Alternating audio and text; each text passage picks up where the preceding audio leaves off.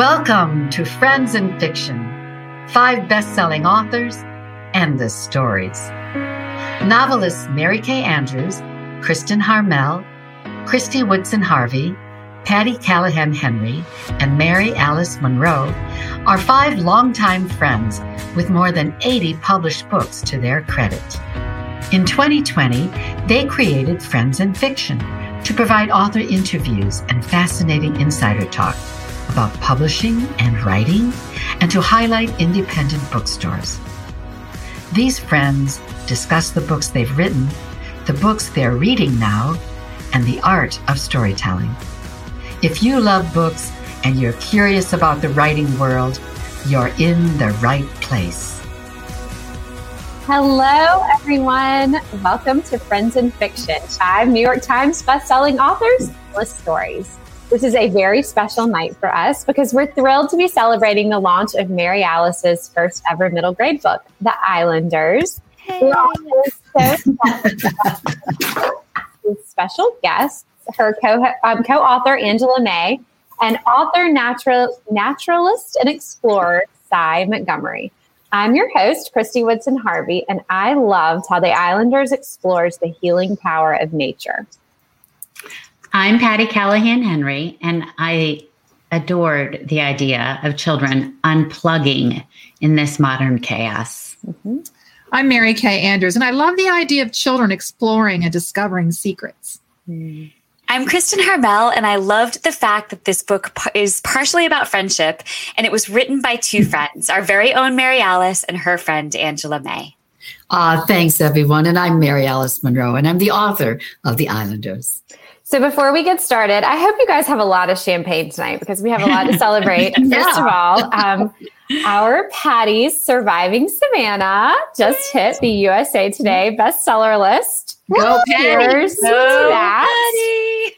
Um, and Kristen's The Book of Lost Names is on the New York Times paperback list for the third week in a row. Amazing.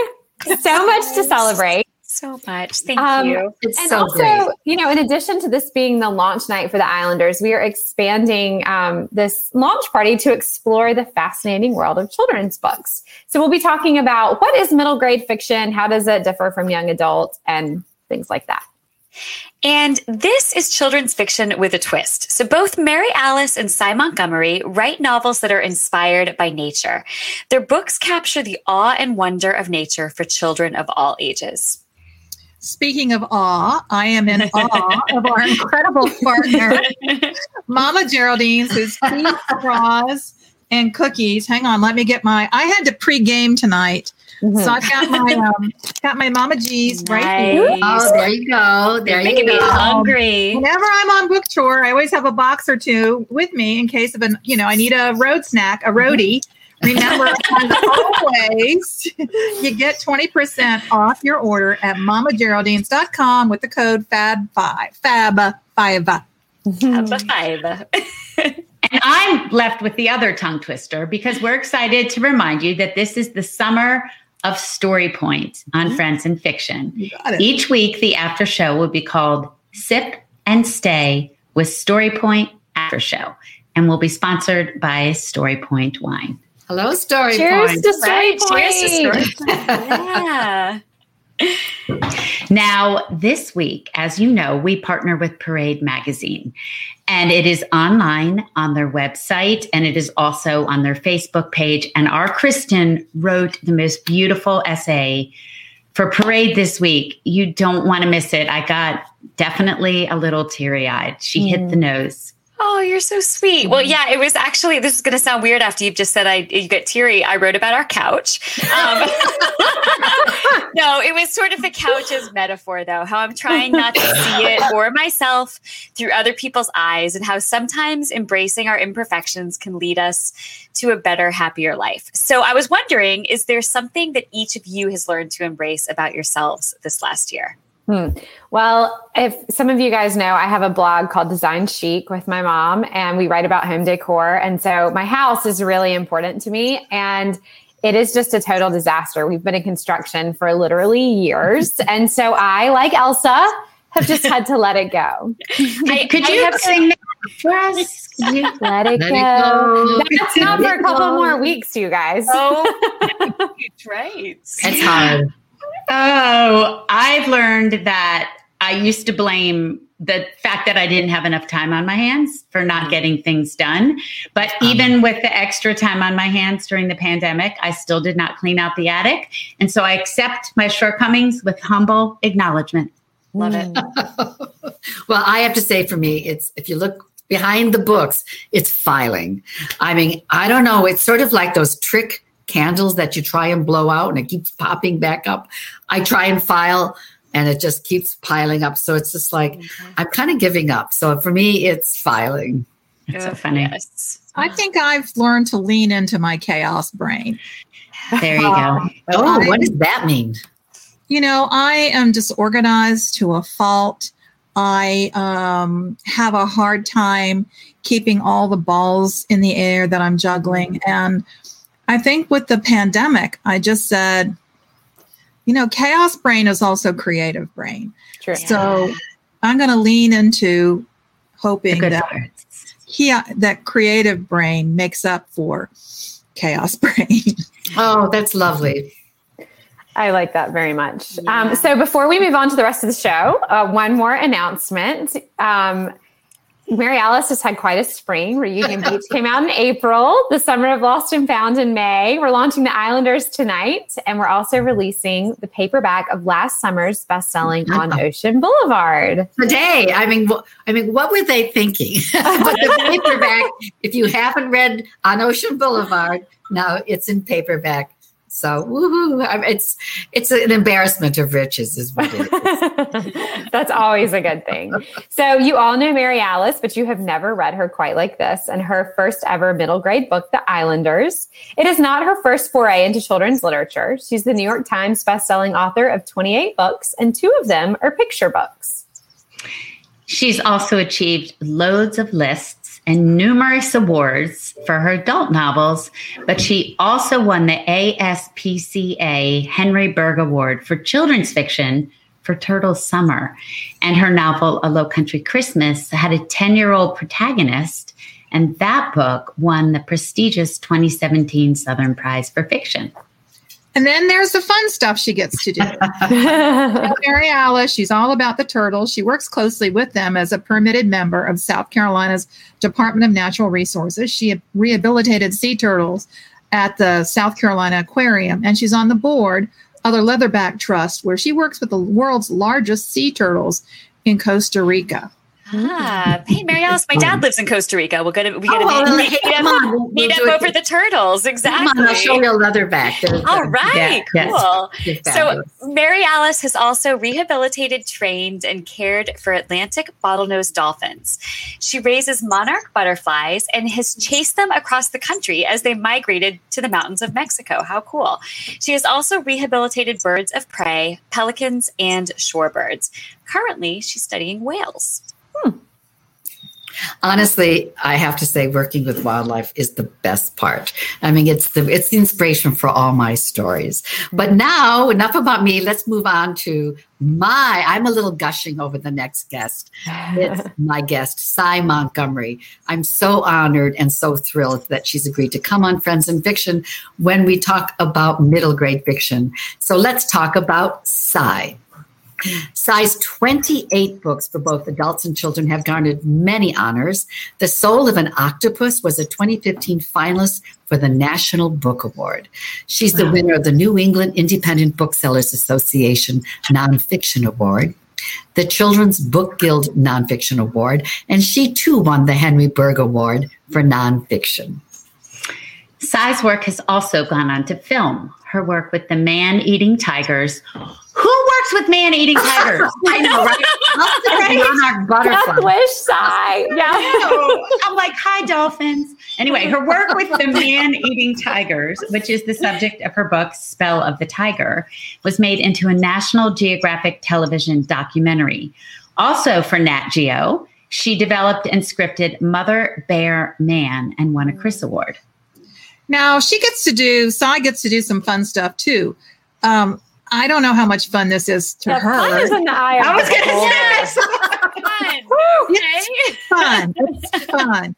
She's been chased by an angry silverback gorilla in Zaire, bitten Fun. by Wow. a vampire bat in Costa Rica. No, Maybe I'm not you. On my list, not going there. Worked in a pit, crawling with 18,000 snakes in Manitoba, and handled a wild tarantula in French Guiana. She has, she's been deftly undressed by an orangutan in Borneo, hunted by a tiger in India, and she swam swam with piranhas, electric eels, and dolphins in the Amazon. You are making this up. You um, are making Right this here up. in the Okay. I'm not making So- anything so, Mary Alice, first, may I have a dinner invitation to the next time the two of you get together? Yes. As long as it's not in like a snake pit in mm-hmm. Manitoba. No, that's okay. I don't do snake pits. That's all right. Okay, phew. All right. All right. So you must have a lot to talk about. But what is most intriguing to me is, well, aside from, you know, snake pits and man eating tigers, is that both Sy and Mary Alice write to inspire both adults and children to take care of our shared planet. Let's bring in Sy. Hey, s- There she is. She's alive. Hi, Welcome. Oh, Sy, welcome. We're so glad that you're here. And as um, a mother of a boy in the middle grade fiction age group, I'm so excited to have these two amazing authors' books to add to his summer reading list. And I'm thrilled by all the extra lessons that I know he'll learn while he's doing this fun reading. So let's begin tonight's discussion by digging into what exactly is middle grade fiction. There's still a lot of confusion in the industry and among parents who are buying these books for their children. So, Mary Alice, can you tell us a little bit about what middle grade fiction means? Right. Um, and I'm glad this is such an important question. Middle grade fiction refers to the books, it's really age related, written for readers between about 8 to 12. And these kids are still children, but they're just developmentally on the cusp of be, reaching adolescence. So young adult fiction refers to children usually between 12 and 18. And so again, these terms are not about genre, but pretty much age specific. And it applies to all genres of fiction, whether it's science fiction, mystery, uh, coming of age, everything. So the reading level of children varies wildly from child to child. So here's an important point. If you have a younger child who's reading at an advanced level, that doesn't mean you want that child to read a young adult book. And that's because the content varies wildly. In middle grade, you have a wide range of reading levels. But to put it quite simply, in middle grade, you're not going to get sex and rock and roll. The ah. content differs, you know. So I think the best example is to take the series of Harry Potter because it's so popular. Hmm. The first books of Harry Potter are really rooted firmly into middle grade books. But as they move on and the children get older, they have a darker material and a little sexual o- overtones in it. And that clearly moves those books into young adult for libraries and schools and for general reading level. Hmm. So interesting. I've never So- given it that much. I know. It, it's, Maybe it's, I mean, really, it is clearly defined and it's pretty much age specific. Yeah. Sy, do you have anything to add to that? I feel like Mary Alice kind of covered it, but just in case. Oh, well, Mary Alice is the expert on that. I, um, gosh, in 1999, um, my book in the Snake Pit, Ooh. the first in the series of nonfiction books for kids in grades four through eight, Hmm. and that was called Scientists in the Field. And with photographer Nick Bishop, we would go into the field and describe what was going on on our expedition. And the very first one not only had 18,000 snakes, but what were they doing in the pit was they were having sex.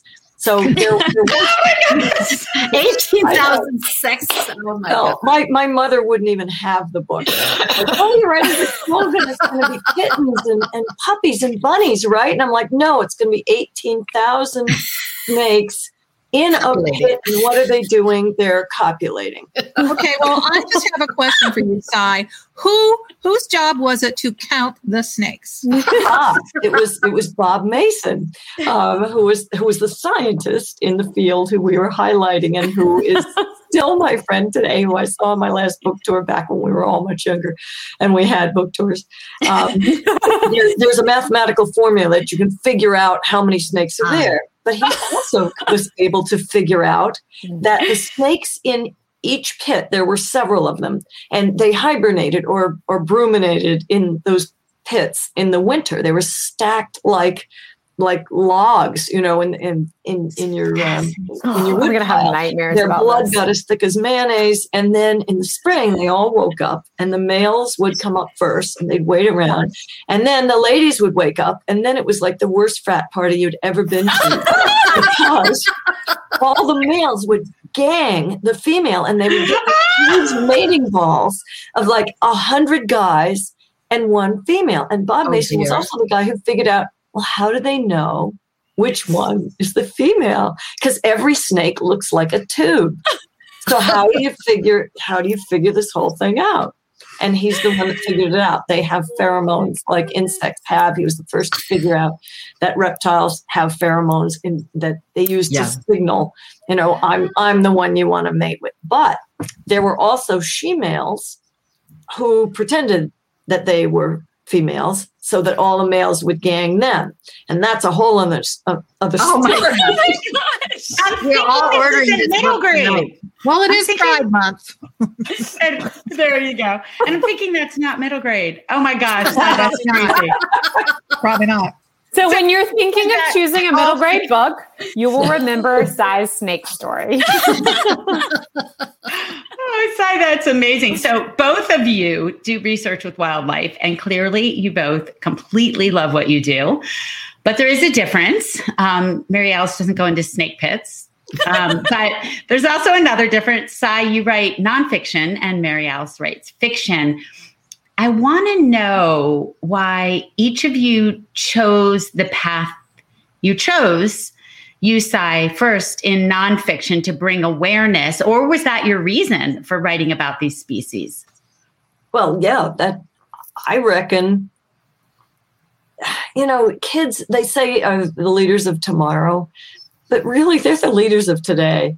Oh And- wow, yeah. I love As that. as a, a writer, I mean, the reason that I draw breath, really, the, the reason that I don't just jump off a cliff tomorrow, um, is I really do love this natural world. I love the creatures in it. I, mm-hmm. I know that they love their lives as we love ours. Mm-hmm. And children have a, a natural connection to that if we don't wreck it, mm-hmm. you know. And I love writing for adults too, and you get to use a lot of words and big ones. And and you know, as as as a writer, that is that is enjoyable too. And and humans of all ages can change the world.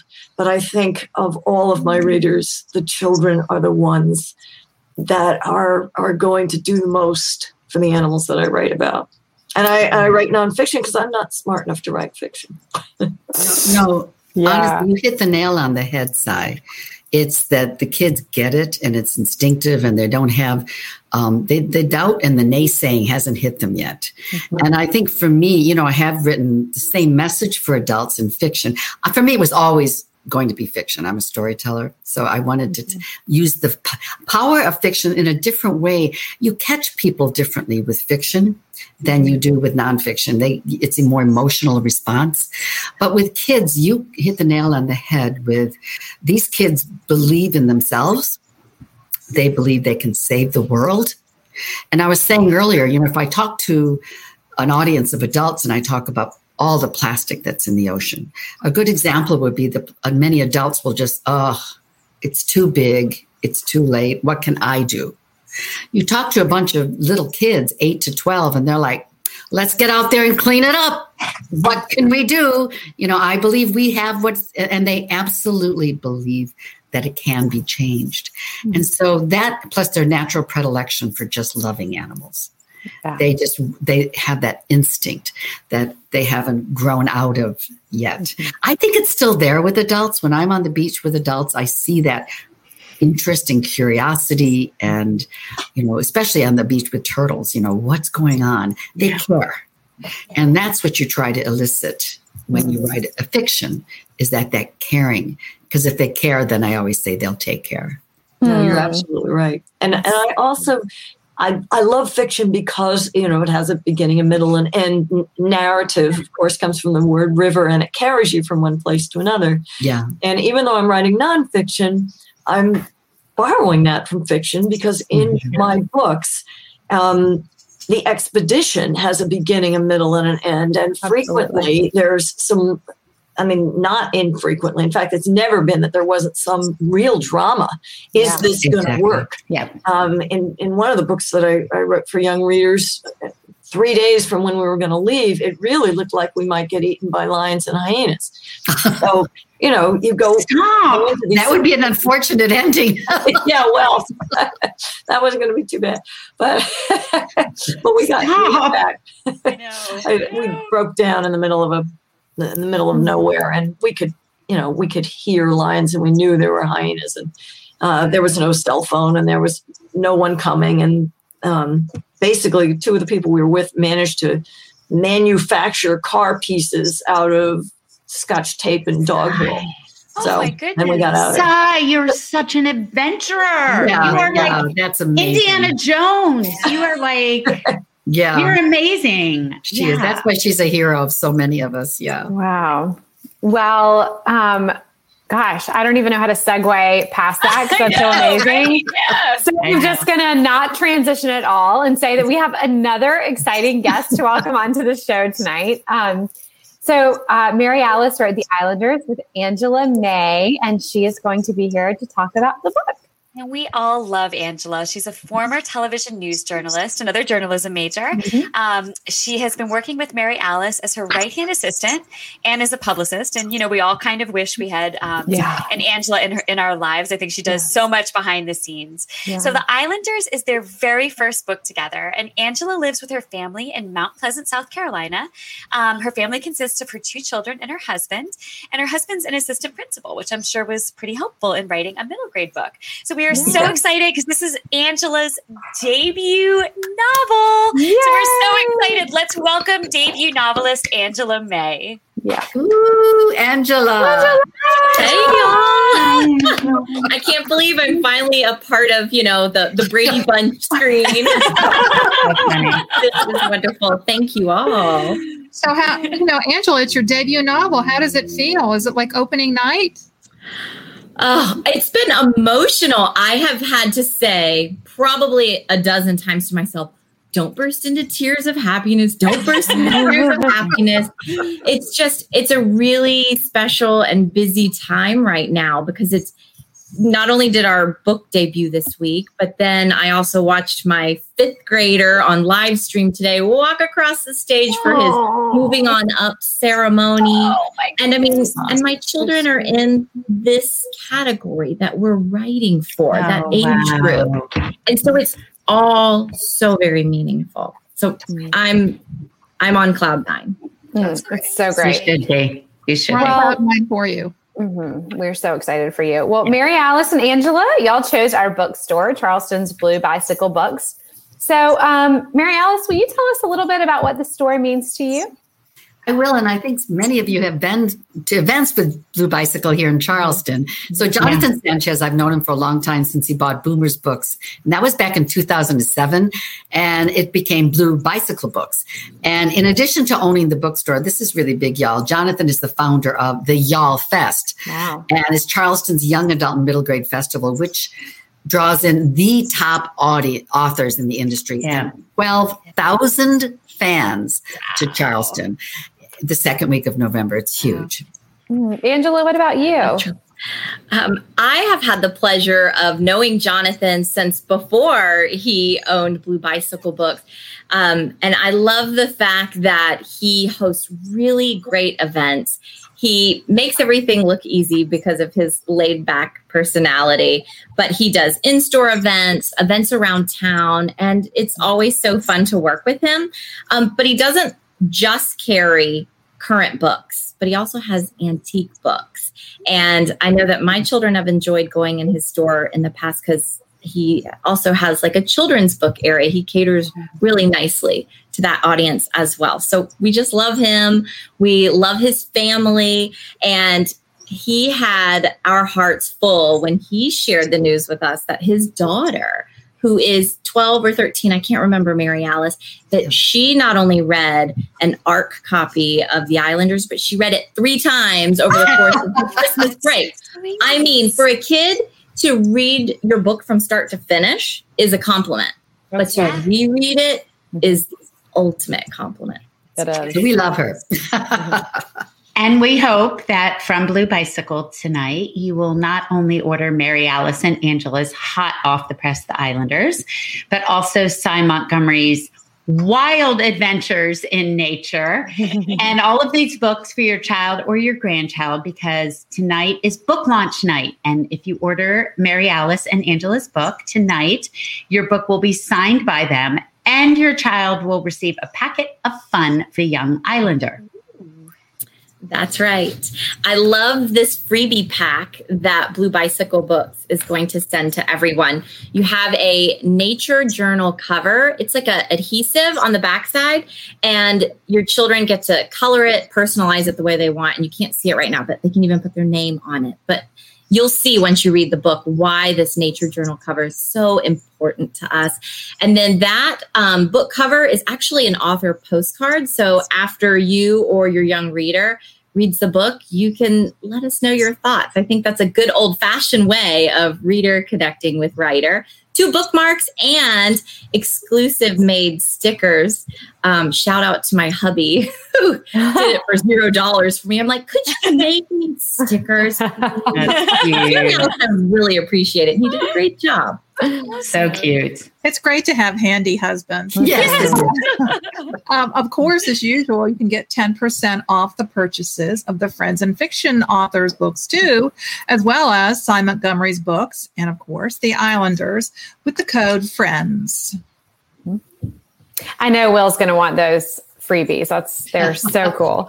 Um, so let's begin our questions to our authors. And remember, if you have a question tonight for Sy or Mary Alice or Angela, you can put them in the chat, and we will hopefully be selecting some live questions soon if we have time. All right, Sy, back to you because I've got some questions for you and your Right. wild life. so you have written about so many different animals. Uh, for me, the octopus one is is probably the most interesting and least terrifying. So I want to know, I'm really curious how you approach your books. Are you inspired? Is the story come from the animal or do you start with the animal or is it based on conversation with scientists or experts? How do you pick how you're going to approach which animal? Well, it varies. Um, each each book is each book is a different gift. And the first Oh, book I ever did um, was um, an homage in honor of three of my heroines growing up. Jane Goodall, Dian Fossey, and Biruté Galdikas. I did a book called Walking with the Great Apes, and I felt like my first book needed to say thank you to these incredible women. And what I wrote, it wasn't a triple biography, but it was a biography of their relationships with their study animals, which is how, by establishing relationships with those animals, that was key to their new understanding of these creatures. They understood these creatures in a way nobody had before. They spent longer um, entwined with these animals' lives, and that was because they loved them. They were not just study subjects.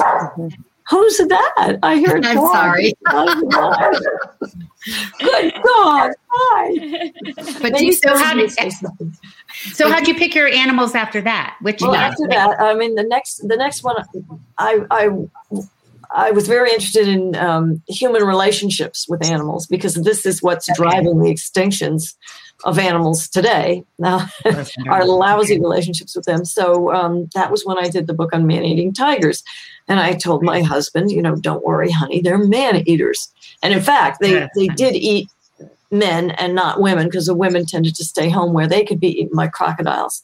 they, they they literally ate men because the men were the ones who went into the tiger reserves where they were not supposed to go. So um, I I picked that animal to write about because our relationship with tigers is causing their extinction, and I found that there was one place in the world where people were not eradicating the tigers, but where the only place in the world where healthy tigers will swim out into the ocean waves after your boat and get on board and eat you. And there's about 500 tigers that live in this 10,000 square kilometer mangrove swamp between oh India and Bangladesh. And I wanted to know, like, one, what is it that the people in that area know about the tigers that causes them not to kill them? And two, why were the tigers killing the people that they did? Normally, eating you is something that really irritates humans and makes them want to kill the animals more. Right. And yet, in this place, the people actually worship the tiger. So it was a mystery I wanted to solve. Mm-hmm. So and so on and so on. I mean, after after that, I wrote about other animals. I saw pink dolphins um, in the, the Ganges River. There's pink river dolphins mm-hmm. in the Ganges, and how can you not want to follow a dolphin everywhere? So yeah. I discovered there were pink dolphins in the Amazon River, and they are very storied animals. There's wonderful stories about yeah. them. So I did I did a book called Journey of the Pink Dolphins. And one book led to another, led to another. And the more relationships that I that I had with both people and animals, um, that now there's books. I mean, I'm sure you all feel this way. You feel like you have more ideas than there are planes coming in at Logan. You know, you just hope, uh, you, you, know, you want to eat your vitamins and live forever so that you can yeah. keep writing. Oh, yeah, it's, it's the idea, the That's curiosity beautiful. that keeps you going. It really is. How um, about you, Mary Alice? Do you decide the animal first, the story first? What inspires? It's except for this last one, which was about, about the pandemic, which was as, as we talked about before, kind of a whirlwind. It's always the animal, the species that that sparks, and I don't have a pre I have a lot of possible ideas of animals I'm interested in, but it's usually something very instinctive that it's time to write about this animal now. And I've seen over the course of my career that it's it's very prescient in a sense, and I think we all have this ability. Where if I wrote about I wrote about the monarch, say, and the book came out right when the population crashed. So I think it's true that if we are in tune with nature and what's around us, we can almost anticipate. So I usually choose the species and then I have to do the academic and research and talk to experts to see if there's enough there for a book. And it almost mm-hmm. always is, you know, because you fall in love with the species the more you learn about them. Sure. And then I work with the animals, and it's only through working with the animals that I pull parallels out to create a novel. So the species mm-hmm. first. Species first. Um, Angela, your background is in journalism, like a couple of us here.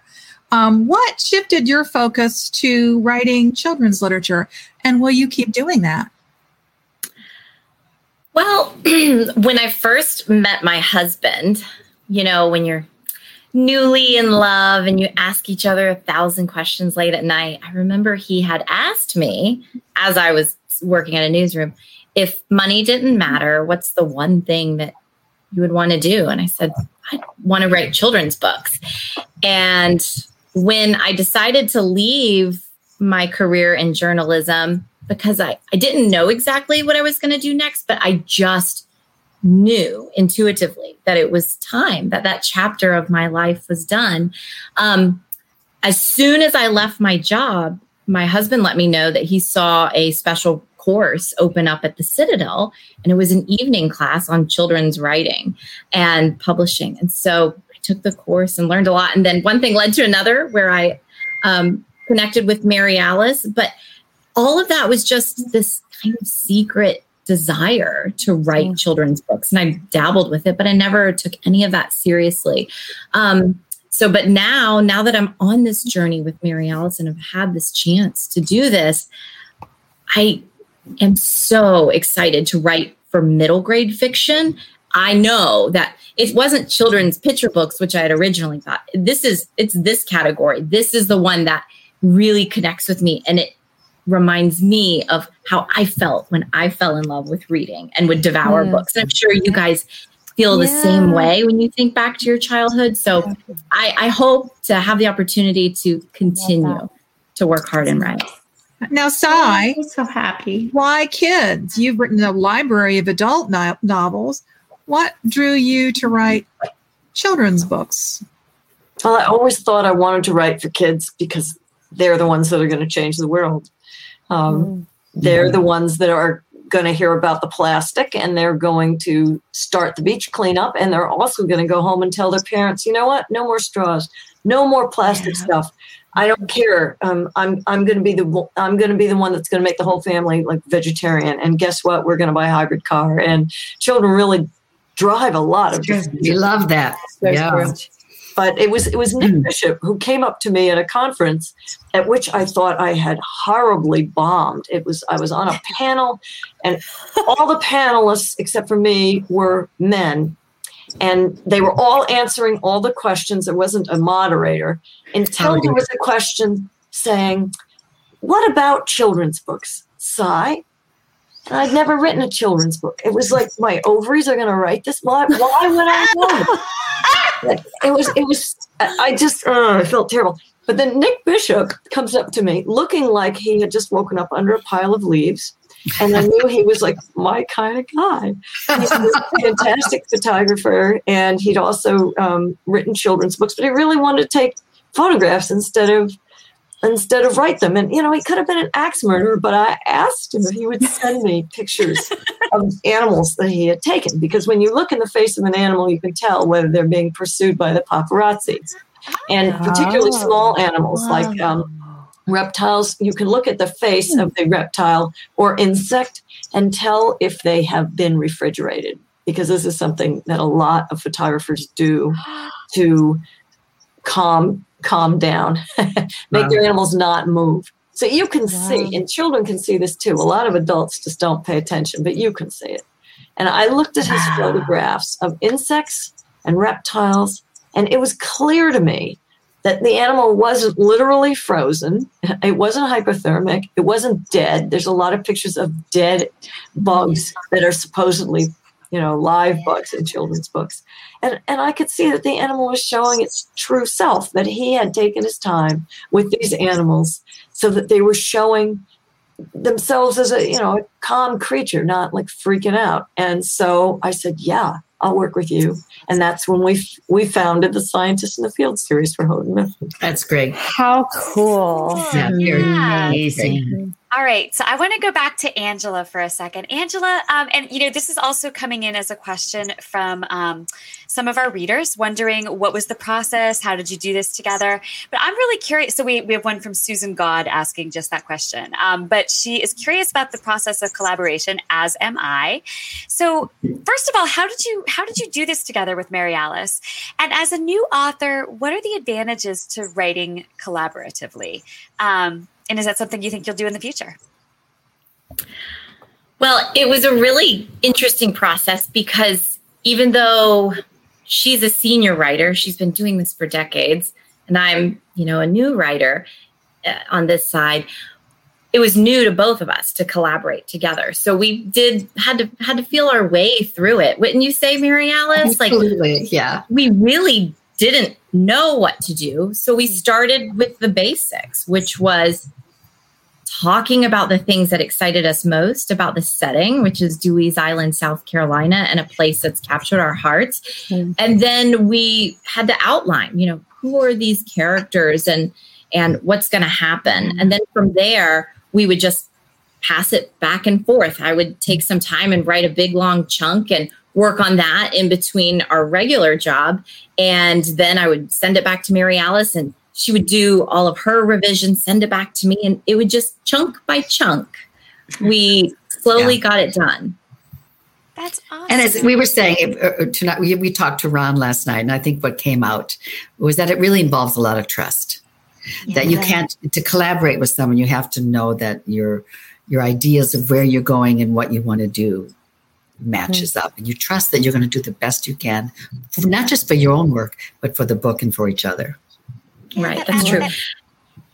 Yeah, go, sorry, go, go ahead, Angela. Yeah. I was going to say, and I think that um, one of the things that I felt personally that worked really well, I always felt re energized, Mary Alice, every time we stepped away from our office spaces to go back mm. to the island yeah. and just yes. leave the laptops at mm. home and to re-immerse ourselves there. And then to be with our friends on the island. Um, most notably Judy Fairchild, who is a resident and a naturalist. She's coming. Don't talk about her too much yet. She's oh. I won't. Wait, right, right. but you know, she was just able to share all these things with us because I mean, I look at things and I'm like, well, what's that? What's that neat bird? What's that tree? You know, and she's able to explain my, and we would walk away just like buzzing with energy, oh, right? Wow. Just ready to write again. So I, I loved returning to the setting each time. That's how awesome. great. And how nice to have that partner to kind of bounce that mm-hmm. energy mm-hmm. off of too. I think that that must have been um, a really cool part of the process.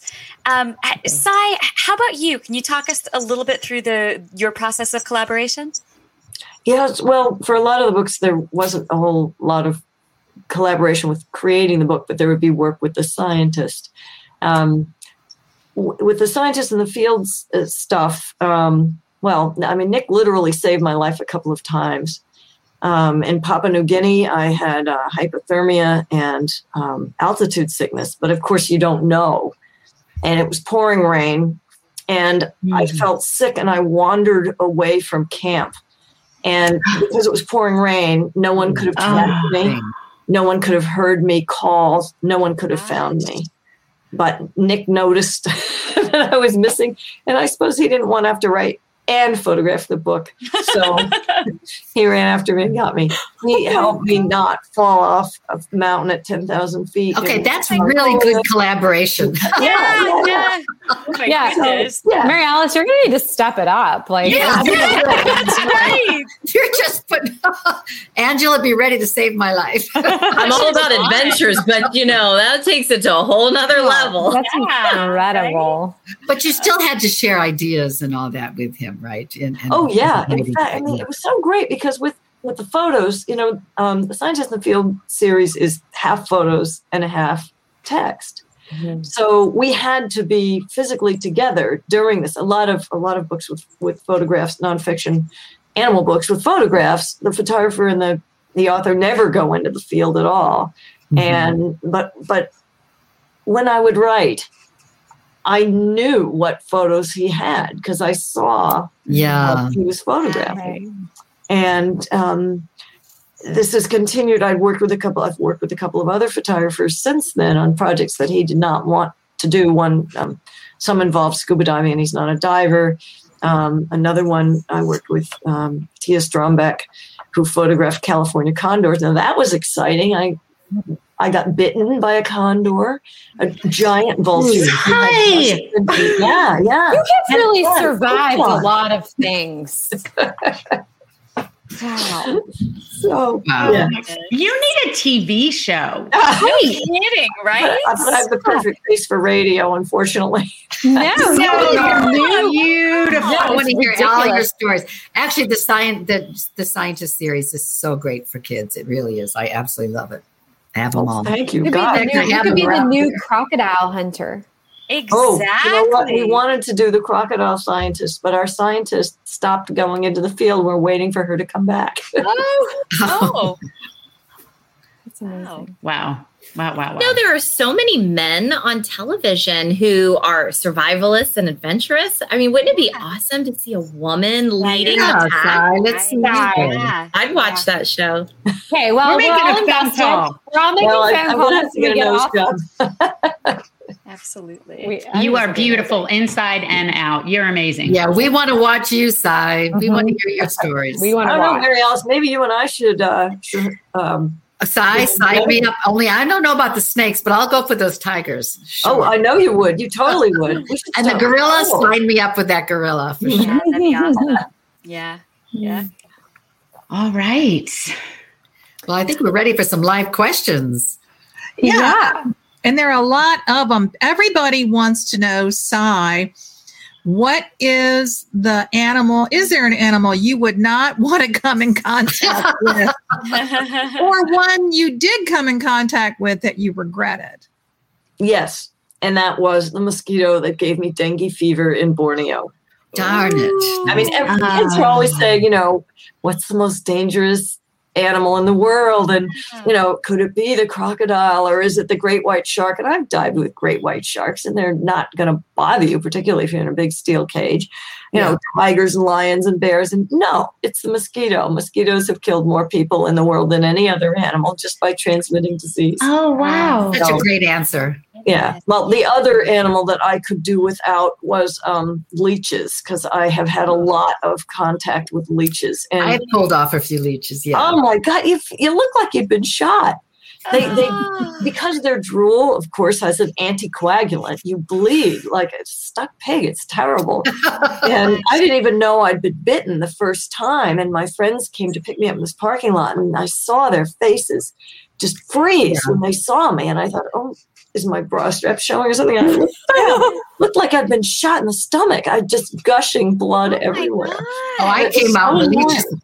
I came out and the leeches were still on me. Oh yeah, I Yeah. I was like, oh, Your well, drool it is, also has a, uh, anesthetic, so Yeah. often you don't feel it. And at the end of the day in Borneo, we would peel off our clothes, and you know that fat And check each other. leeches dropping out of your underwear. It's horrible. yeah, you have to do a body check. Yep. Ah, subject change. Subject change. Okay. all There's right. a All right. reason that I write fiction Yeah, about, exactly. you know, exactly. sisters. Oh my. Oh, come oh my on. goodness. It's, So- it's pretty cool, though. It It is. is, right? Oh my gosh. Okay, so Mary Alice, this comes from um, Becky on YouTube. So someone tuning in on YouTube. Hey, Um, she, yeah, she's wondering how do you transition from writing for adults to writing children's books? It's a big difference. Anyone who thinks writing for kids is easier has never tried it. It's a it's a myth. Writing for children is a complete transition. It's a it's a difference in sensitivity. It's a difference in vocabulary and a difference in pacing. But the you, what the mistake is thinking that if you're writing for children, it's it's simpler subjects. Mm. The depth of writing for kids is just as profound as writing for adults in fiction. You just handle it differently. So it's a completely different approach. Yeah, that makes sense. So, Sy, there's a woman named Jill Celeste, and I just love this question. She says, What's one, this says, this question is for Sy. What's one thing we can do as humans to make the planet a better place for animals? What a nice Wow. question. That's great. Thank you so much for asking that. Um, boy, there's so there's so many, but one that is easy and is in our hands is plastic. Don't Yes. buy it. And the whole idea about plastic recycling, it does not really get recycled. Really, just number one milk jugs is about the only plastic that gets recycled. The That's rest of it is not recycled.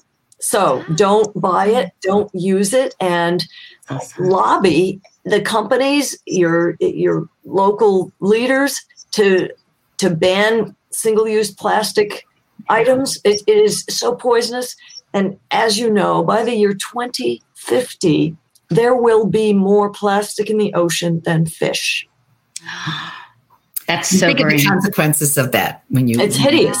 Yeah. And sea Sobering. turtles, I mean, we love there's the all five species of, of sea turtles are endangered, and they see that gross plastic blob floating there, and it looks exactly like a jellyfish. Yeah. Wow. Wow. Can I ask Sy a follow up question to the mm-hmm. plastics comment? Yeah. So, in your own life, Sy, how do you mm-hmm. try to?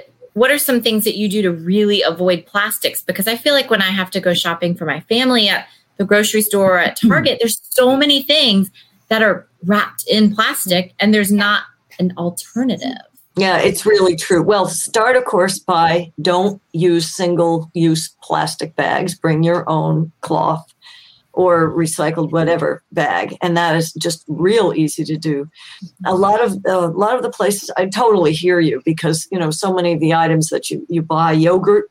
A lot of yogurt is in nothing but plastic. There are some kinds that aren't. There's we O U I yogurt that's Glass. in glass. Um, there's so many drinks that are in plastic, but many of them are in aluminum cans, and those are recyclable and they do get recycled. It, if you change change the way you cook, and if you can change the way you shop, I joined a CSA and I get the most beautiful vegetables, and I take them, I put them in my own bag and take them home and they're better for us and they support local farmers. So at every turn, I really make an effort. And many of the many of the items that we buy that are prepackaged, they're not that hard to make it yourself. Um, hummus, I eat tons of hummus. It's real easy to make in the blender. You open a can of garbanzo beans and you throw it in the blender with some lemon juice and some garlic, or something else if you want to make it taste better. There's there's You don't have to tons of stuff that you can that you can do, and it's fun to think of with a kid. To sit down with a kid and say, "Listen, let's figure this out," and they'll see all kinds. Of I love that. Blue. Wow. Well, that is so great, and um, wow, I'm that feel like I'm going to recommit to. I was really, really good about that pre-pandemic, and then we couldn't use all our bins and stuff, and I got a little bit worse about it. So, I um, just thank you for that really reminder. quick? There's a, I Yeah. have a, on my on my Facebook page. There's a group, Mm-hmm. and I started it two years ago. It's called Light One Candle. Sy, please jump in and give some of those suggestions. It's a way for it's called Light One Candle, and it's a way how you with all the barrage. What one thing can you do in your life? And it's all of us. There's a couple thousand people on there now, where we all just try and come up with ideas of what we can do to make a difference in our personal life. So, what, Sy, please awesome. join us on that. That's great. Thank That's you awesome. so much for doing that. Well, as you know, on Friends and Fiction, we love our surprises. And so Mary Alice has another special guest tonight. Mary Alice, would you like to tell us about her? I know. I'm really excited. When Angela and I were researching for the Islanders, we went to Dewees Island, which is this small remote island right off Isle of Palms. And our go-to person was Judy Drew Fairchild, who's a naturalist, a wonder. And y'all have to watch her show. It- it- it's on Instagram. It's called. It's a little series called Nature Walks with Judy, and we're going to show you a clip of it in just a minute. But first, let's bring on Judy Drew Fairchild, who is who is the number one fan of Sy Montgomery. I am. I love you. Judy. Judy, you're not wearing your your adventure shirts and things. You're all I we all know. clean up pretty good for these shows. Usually have a bug shirt on. yes. So we are so thrilled to have you. And um, can you tell us a little bit about Dewees and why you think the, the what, how you helped us with the Islanders? What you think about it? Sure. So it's a small island right off the coast of Charleston. There are um, the entire island is in a conservation easement. So when you build your house, you can only disturb a small footprint. You can't plant non-native plants in the ground. You have to um, use like sustainable building materials. Everything comes to the island by boat. Every bit of trash leaves the island by boat. So you work hard at, you know, using those CSA vegetables and composting what you aren't, you know, don't need to put into the landfill kind of thing.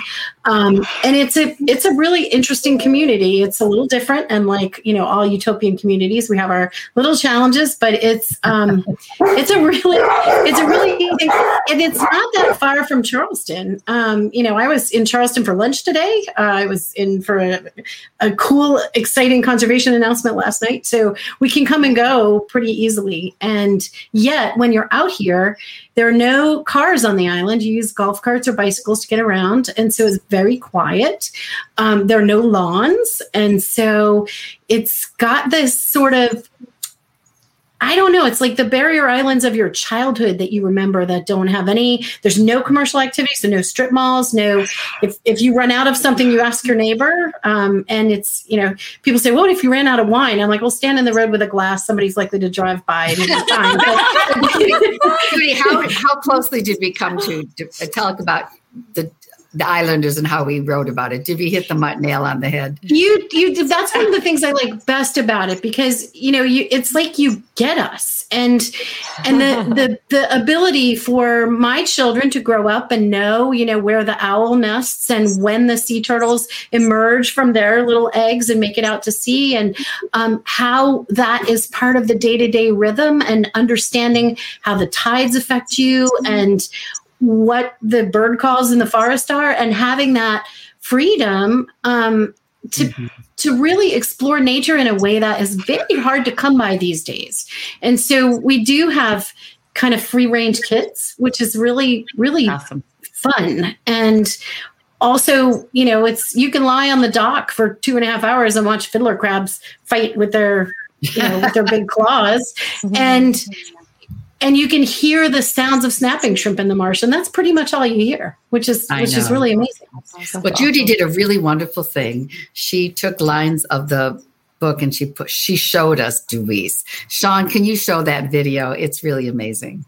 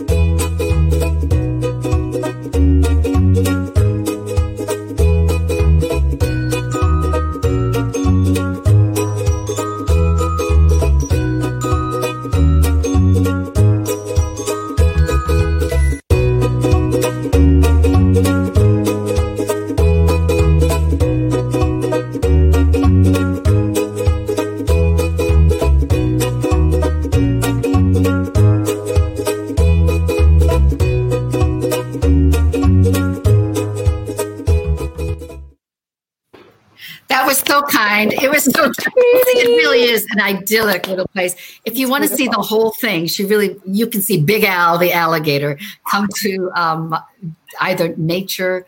It's Nature Walks with Judy. NatureWalksWithJudy.com has a, a page for the Islanders, and and It's also great. it's just one little mini. You know, I, I my pandemic pivot was like you and Sy, where you want to get people to love the nature that's around us because they won't protect it if they don't know it and love it. And so, 100%. you know, I do like the haiku of you know one minute, um, but the idea is just to get people to love what's in their own backyards. And I have an easy one to film, but it's it's also you know everybody can do this. And it's really great. Judy has this way of making you realize, oh, that's really a cool critter. I want to know more about that critter. And that's that's the whole thing. It's also on my website. So Judy, thank you for coming. Thank Thanks, you. Judy. Thanks for having me. Judy, that was beautiful. Yes. Oh, great. All right. That was so cool. So now it is time for one of our favorite parts of the show, the writing tip. So, Sy, do you have a writing tip you can give us tonight? I'm so interested to hear what you have to say. Well, I mean, for me, I just need I need quiet. So I don't look at my email in the morning. I don't answer my phone. I let the machine get it. Ah, That's awesome. We, we Oh, should all do that. That's a really, really, really good tip, Sy. I like that. So, um, everybody, please stick around because we have some announcements, but we also have one more question, and it's one of our favorites. So, Patti, announcements? Fir- Yep. First of all, we mm-hmm. want to remind you to check out our podcasts. Y'all, they are just getting better and better, and they are so much fun. I got to interview Chris Whitaker today of We Begin at the End, and I have been floating oh, around on air. He was astounding. But we will always post links under announcements each time a new one goes out. And superstar librarian Ron Block is now the captain of our podcast ship because I'm going to keep talking about ships. And this, I mean, you're USA Today bestseller this week. You got to talk about the ship, Patti. the ship. The number 38 book in the entire nation. So it's okay. Yeah, so there you go. So this coming Friday, June 18th, Ron will be interviewing Steven Rowley, PJ Vernon, and Virginia Wills for Pride Week. Last week's episode, where Kristy and Ron interviewed Viola Shipman and Elyssa Elyssa Friedland, is up now. And of course, do not forget to join the Friends in Fiction official book club hosted by our friends Lisa Harrison and Brenda Gardner. So, this coming Monday, June 21st, Mary Kay will be joining them to discuss her summer bestseller, The Newcomer. Um, so, that'll be a great opportunity to dig in with her. And next up in July is Mary Alice's bestseller, The Summer of Lost and Found. And she might even give you some insights into the Islanders, too. So, if you pick up the Islanders today, that'll be a great opportunity to chat about that. And don't forget, what's a book club without snacks? Get 20% off your orders on mamageraldines.com with the code FAB5. And speaking of snacks, the thing what goes with them, nothing better than wine. So don't forget your story point wine. Sip and stay after show tonight. And next week, right here on our Sunday bonus at 5 p.m., we are talking to the witty, warm, and wonderful Ann Garvin, USA Today bestselling author and founder of Tall Poppies. You're not going to want to miss that Sunday episode. Then next week on Wednesday at 7 p.m., we will be joined by our friend Marie Benedict. And speaking of collaboration, she wrote her newest novel with Victoria Christopher Murray. It is called The Personal Librarian. So good. We can't wait. So good. Mm-hmm. Now back to our one last question for our guests. One of our favorites, Sy. Could you tell us about the values about reading, around reading and writing in your childhood that influenced you to be the author that you are today? Well, when I was growing up, there were two institutions that no matter where we moved, my, my folks were military. I always found the library and I always found the church. And There's the library. Mm. Yeah. Oh my gosh. I, I loved I I loved reading and always got out books about animals and plants. And Mm. often the librarian would know, you know, would see you coming and and and have a suggestion for you. The librarians are my heroes. Oh. That is so lovely. And, you know, we, it's amazing how many authors will say librarians, Yeah, absolutely. All right. So, to all of you out there, we encourage you to grab the new book just launched, The Islanders, for your child, your grandchild, or yourself. And of course, any of Sy's wonderful books, too. Um, I think I'm going to be picking up Becoming a Good Creature uh, for my son, Noah. I think that's going to be a great one to so read together. sweet. Yes. Will is a little older, so he'll definitely be getting the Islanders. And we live on an island, so I know the story about a boy discovering how special island living is will appeal to him. Yeah. And do not forget that you can get 10% off all of our books with the code FRIENDS, all caps, at tonight's highlighted Blue Bicycle Books. And your little one will love the packet of treats he or she will get if you order the Islanders. Well, this has been the most special night. Uh, the middle grade book Islanders is launched. So here's some Story Point wine toast for. Yes. Thank you. And Sy, your gift to the world was the hummingbird's gift eh, that just was released in May. Mm-hmm. All mm-hmm. really, if you're a hummingbird lover and who isn't, this is a mm-hmm. must read. I want to thank all of you for helping to launch. Angela, thank you so much. I know you're sticking around. All of you, thank you so much. Sy, it was such an honor. I'm looking forward to talking to you again a lot. Yeah, I sure I sure hope our paths are going to cross, maybe with some alligators. I'm actually my the next middle grade book. It's interesting. Okay, my next middle grade book is focusing on alligators, and your next book is on Turtles. turtles. So we are, we are set. How funny. That's We are soul sisters. Thanks, Sy, it was so wonderful meeting you. Oh, it was so great. Thank you for for having me join your group. This is fabulous. It Thank you. pleasure. You're You're a awesome. treasure. Yes. Thank And you. we're looking forward to the show. We're putting that yeah, on we the want that TV show starring starring Sy Montgomery. All right. Well, friends, that is our show for tonight, but don't leave. Stick around for our Sip and Stay with Story Point after show, where we will be chatting more with debut author Angela May. Welcome, everyone. Yay! Welcome to our Friends in Fiction Sip and Stay Well with done. Story Point after show. As we mentioned earlier, we are so happy to be partnering with Story Point Wines as the official sponsor of our after show. All summer long, it will be the summer of Story Point here on Friends in Fiction. Story Point comes in three varietals Chardonnay, you know that's my favorite, mm-hmm. Pinot, Pinot Noir, and Cabernet. My personal favorite, of course, is the Chardonnay, and my husband loves the Cab. Mm. Mine too. I like them all, have to be honest. As, as they say at Story Point, many great stories and ideas unfold over a shared bottle of wine. And who knows that better than us ladies here at Friends in Fiction? That's, right. true. So keep sticking around for the Friends in Fiction after show to sip and stay with Story Point. Well, Actually, that was a fun show. Let me just say, Kristy, that was a lot to unpack, and you you did so well. Thank you so no, much. thank y'all. For It was, a, the ship, as Patti would say. it was great It was night. So cheers to you guys. It was absolutely wonderful. And um, tonight, we wanted to sip and stay with Angela for a little bit and do a really Thank quick you. sort of lightning round about what it's like to be a debut author. So, Angela, you are officially in the hot seat now. We all have a Gosh. question for you. All right, Angela, I'm kicking things off. Can you tell us briefly about when you knew you wanted to be an author?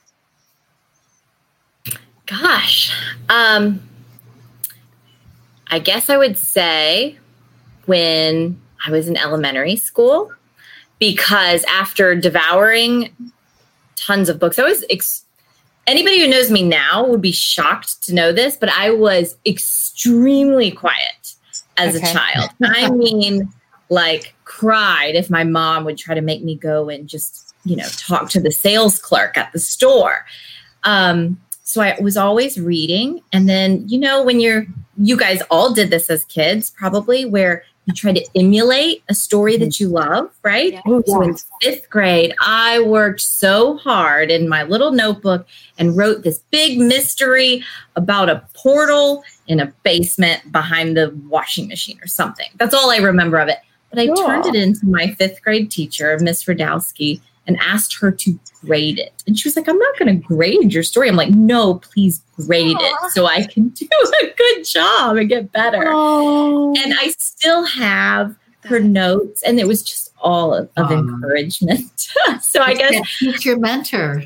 yes. That's And so I guess that would probably be the actual time in my life where I knew I wanted to be a writer. But the funny thing is, is as a child, I never thought you could have a career as a writer, which I don't understand why, because I read books written by female Yeah. authors. I just never thought of that. Yeah. Um, not until many years later in adulthood, which goes back to what I had said that little quiet, mm-hmm. just, you know, wish that I had shared with my husband. And that was it. And then here we are today. That's Yeah. awesome. It's amazing. Was there anything uh-huh. about the process of, you know, going to publication that really surprised you? About the writing or the publication process? I knew it was hard by watching Mary Alice because I've Ah, had the joy of sitting, you know, beside her just in the background, not helping at all with her books, but just being a friend to like listen and watch. So I knew how hard it is and how joyful it is and how painful it can be sometimes. Yeah. But to actually go through the motions, I mean, then I was like, okay, I get it now. and it, but it was it was a great experience. Yeah, you you've seen every avenue of publication from your mm-hmm. seat before your And first it's- book was published. Mm-hmm. Yes, you're so right. I mean, I really have had like a, I I feel like a unique position in all of this, y'all, for just working with you for over a decade now, and just little by little. And I remember like the first time I went to New York with you for one of your business meetings. I mean, I actually got to walk inside of Simon and Schuster. Oh, And- yeah. I mean, Kristy, I think you shared a story one time about that feeling, that standing right there and just seeing that gold sign I guess. on. Yes, I used to walk down the street. This is not about me, but I just have to say that because you're so right. I used to walk down the street and I would look at that gold sign in Rockefeller Center and I would be like, one day Yeah. I'm going to get to go in that building. And that's a, then you get to go to good day. the, the special room, the site with The pictures special Simon room. Schuster, the big long table, the On the fourth, yeah. is it the 14th floor? The 14th floor? You walk down the hallway and they have all those authors from over Yes. the decades framed, you know? I remember being like, oh my God, it's Judy Blume. She's looking at me on the wall. so awesome. Oh, So, Memorable. Do you have any projects you're working on for the future, my friends? Well, Mary Alice, You can we talk about it? Go right ahead. Sure. Why not? Why not? So- We're amongst friends. I mean, as you as you might notice, here's a clue to anybody who who gets our book. So Ooh. It says the Islanders on the front, but if you look right there on the spine, see that That's just one one. line? There's no thumb. So It's we are working on book two. Um, what's the working title that you've declared right now? Um, I like Return to the Island. Like that. So I And I like it too. And I hear through the grapevine that Kristen's really good with uh, book titles. So she can like, She is. I'm on it. Kristen, you I'm just on it. jump in here. if you don't like it, that's She okay. but we are outlining and having so much fun just thinking about what we're going to do next. And, um, you know, sea turtles were the big species in this book. And there were lots of other wildlife in book one, but book two, you need one species to be prominent. And so we're going to make the American alligator be prominent. And Mary Alice, I'm really excited about that because, you know, around here in the low country, y'all, there's a lot of fear about There's- gators. I mean, you should see like, and this is no diss to anybody, but there is just this sense of when you see a gator, no matter how big or small it is, you think, oh my gosh, it could, you know, eat my dog, my cat, Yeah, hurt a child, Yeah, and yes, that is. Absolutely a reality. But I've had the privilege of learning more about that species in my previous job as a journalist and meeting someone who is nicknamed Don't the Gator. Gator. okay, give me up. Anyway, you're right. Well, So, so what you're saying is Snake bottom Pit Island. I was just going to say that. Please tell us book three is sexy snakes. ah. No? Oh my God. Sexy I snake. Actually, I am not afraid of snakes. The But they're island of sexy thing. snakes. I mean, they're not up close and personal kind of things, but Just don't make book three be about palmetto bugs. no. no, no, no, no, no, no, no, no. There- I'm sorry. Bird. There's nothing redeeming about Maybe them. book two could be um, gator bait. Gator. hey, th- you always come up with good ideas too, Kathy. What is the phrase about up to my and alligators? Yes. Uh-huh. Yeah. That's very. That's more of a young adult title, Patti. Okay, I was getting the Now remember we categories talked about mixed no up. rock and roll here. Yeah, got my categories mixed up. Okay, I have a question for you, Angela. Um, of all the, we just started doing book tours. How's it going so far? You Amazing. and, um, and- but a lot of nerves. I mean, I've really been like a bag of jitters every right before every single never know it. Well, I'm so glad. Um, I and I think it's because I don't want to disappoint anybody, and especially you, because I know you've been doing this for so long, and I want to make sure that I'm helping represent our special book in the best light possible. So, There's you no know, way like, you couldn't, my darling. There's no way you couldn't. So um, but it's been really great. But every time each event, each new thing is done, I'm like, oh, okay. That went, Got through that that one. well. okay, girls, we've all done this. So you you know we're going to Litchfield on Friday. Oh, she's First gonna lady. love it. That's an She's gonna love experience. They're gonna love you. Yeah. She's gonna love it. I'm so excited. I got to talk to Olivia today for a minute on the phone. Check in She's so about. Friday. She's adorable. She's excited. We are too.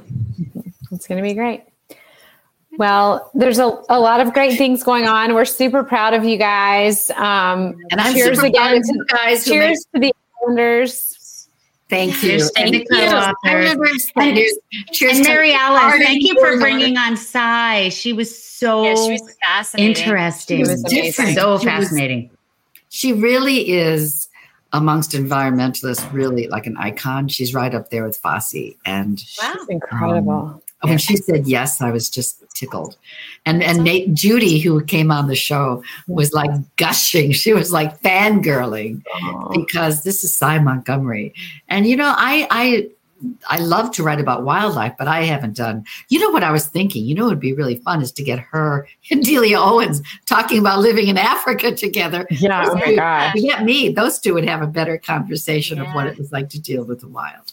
But I was really touched by her. She truly is humble when it comes to talking about working with animals and wanting people to understand, you know, that they have lives that matter and they have personalities if we only take a moment to get to know them. And it's easy to do that with a dolphin. I imagine it's a lot harder to do with a tarantula Mhm. Yeah, true. or a pit of snakes. Yeah. or with snakes. Thank Agreed. you. I will never get the image of snakes, 18,000 Having snakes. Oh, we have to. copulating. I'm, I'm really I'm afraid I'm gonna- have nightmares about that. I'm gonna too. I'm have not sure I can unsee that. Yeah. Yeah. No, no. My, yeah. That's like a Indiana Jones nightmare. Yes. That's the point in the, those movies when he goes in that and he goes, snakes. That's the point when I go click. Yeah. exactly. And then I'll watch HGTV up for a while until the next snakes go away. True, though, There's a real fear of reptiles, and I think it goes back to the Bible. To be honest with you, Or to their fangs. It might be their fangs. I'm not It might be their deadly poison. I mean, I don't. I Venom, mean, their venom. just Venom. throwing out some ideas. Yeah. It could be their venom. Yes. I don't know. Yeah. Maybe it's the poison Meg mix. says it's the poison. Yeah. All right, you guys. That was Good night, amazing. Congratulations. And night, Patti, Congratulations. Good night, Patti and everybody. Kristen, congrats Thank again you. on the charting. Congratulations, night. y'all. The chart. All right, Congratulations, Angela. night. Congratulations, Everyone Danielle. named the Islanders. Good night. Thank you for tuning in. Join us every week on Facebook or YouTube, where our live show airs every Wednesday night at 7 p.m. Eastern Time. And please subscribe to our podcast and follow us on Instagram. We're so glad you're here.